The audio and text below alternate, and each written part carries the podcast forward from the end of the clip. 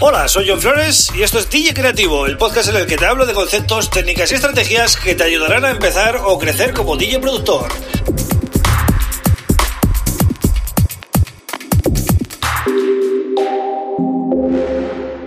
Hola, bienvenido, bienvenida a DJ Creativo. Mi nombre es John Flores y este es el episodio número 67 del podcast.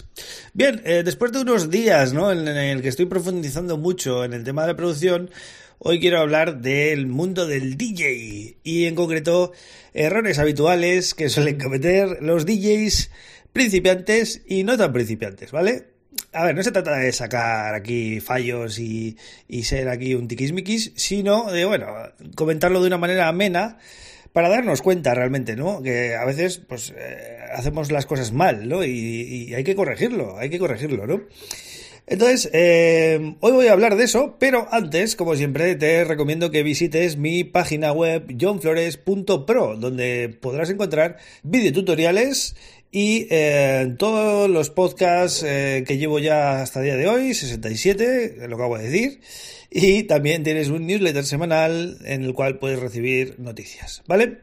Y por supuesto, me puedes contactar, también me puedes mandar un email, ¿vale? En el formulario. Bueno, pues dicho esto, vamos a empezar ya a sacar eh, fallos, que esto se nos da muy bien, ¿no? Es el deporte nacional.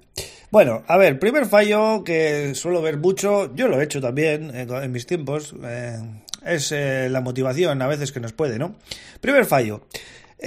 pasarnos con el volumen. es un fallo muy típico, ¿vale? O sea, tenemos unos búmetros, unos medidores unos peak meters eh, eh, en la mesa mezclas que nos indican si estamos pasando de 0 decibelios tanto en el canal como en el máster. Pues bien, esto lo sabemos, pero hay muchos DJs que se olvidan del tema cuando están en una sesión y pues eh, vemos auténticas barbaridades, ¿no? Pues igual el canal lo tienen a más 10 y el máster lo tienen a más 8 o más 10 también, o más, o incluso llegando ya al clip en rojo, ¿no?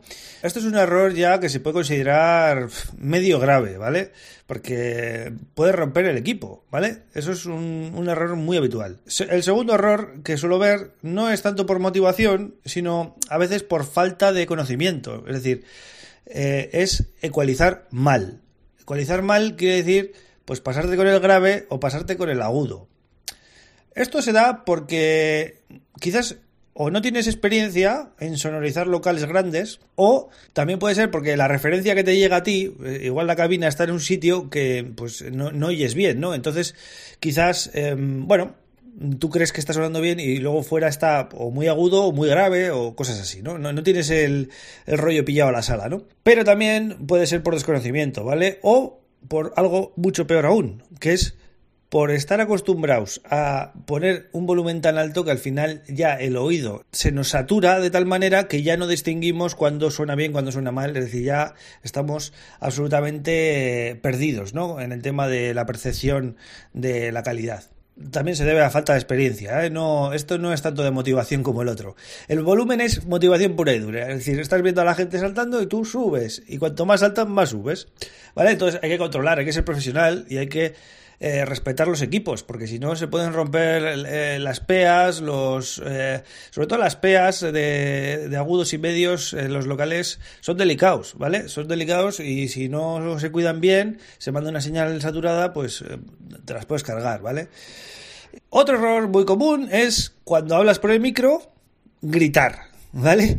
Es una cosa que lo veo mucho también. Es decir, una cosa es o sea, está claro que cuando estás animando a la gente, pues eh, los DJs, pues eh, elevan el tono, pues para, porque claro, estás, estás levantando la pista, pero lo que tienes que saber es que te tienes que separar el micro, ¿vale?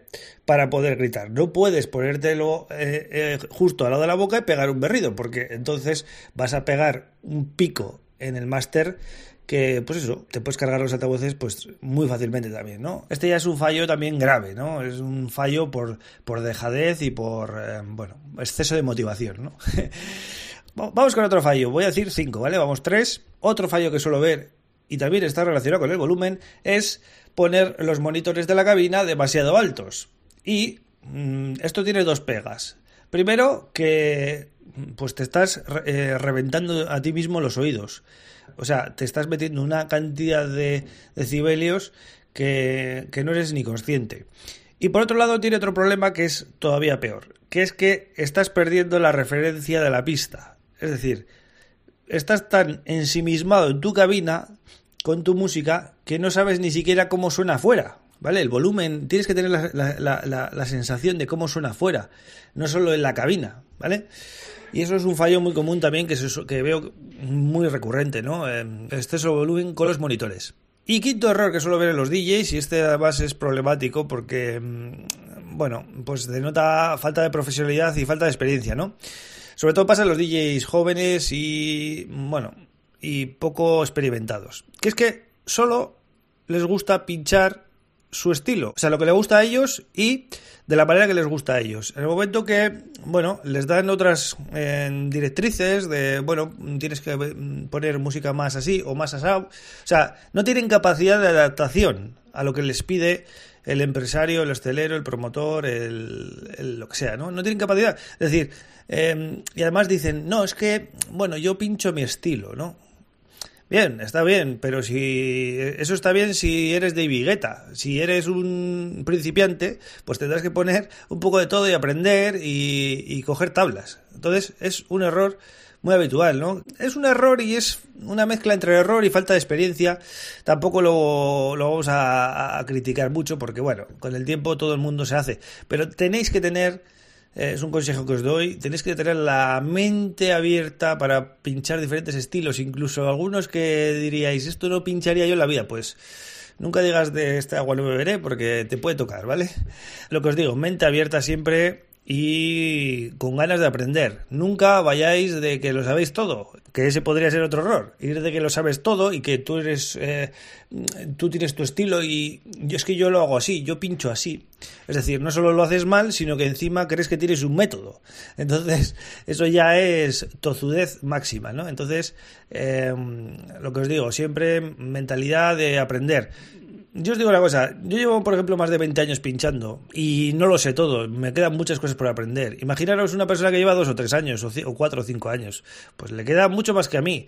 Pero es que hay DJs que empezaron 10, 10 años antes que yo, o 15 años antes que yo, o 20 años antes que yo, y tampoco lo saben todo. Es decir, nadie sabe todo en este mundillo. Entonces, siempre mente abierta y eh, ganas de aprender, ¿vale?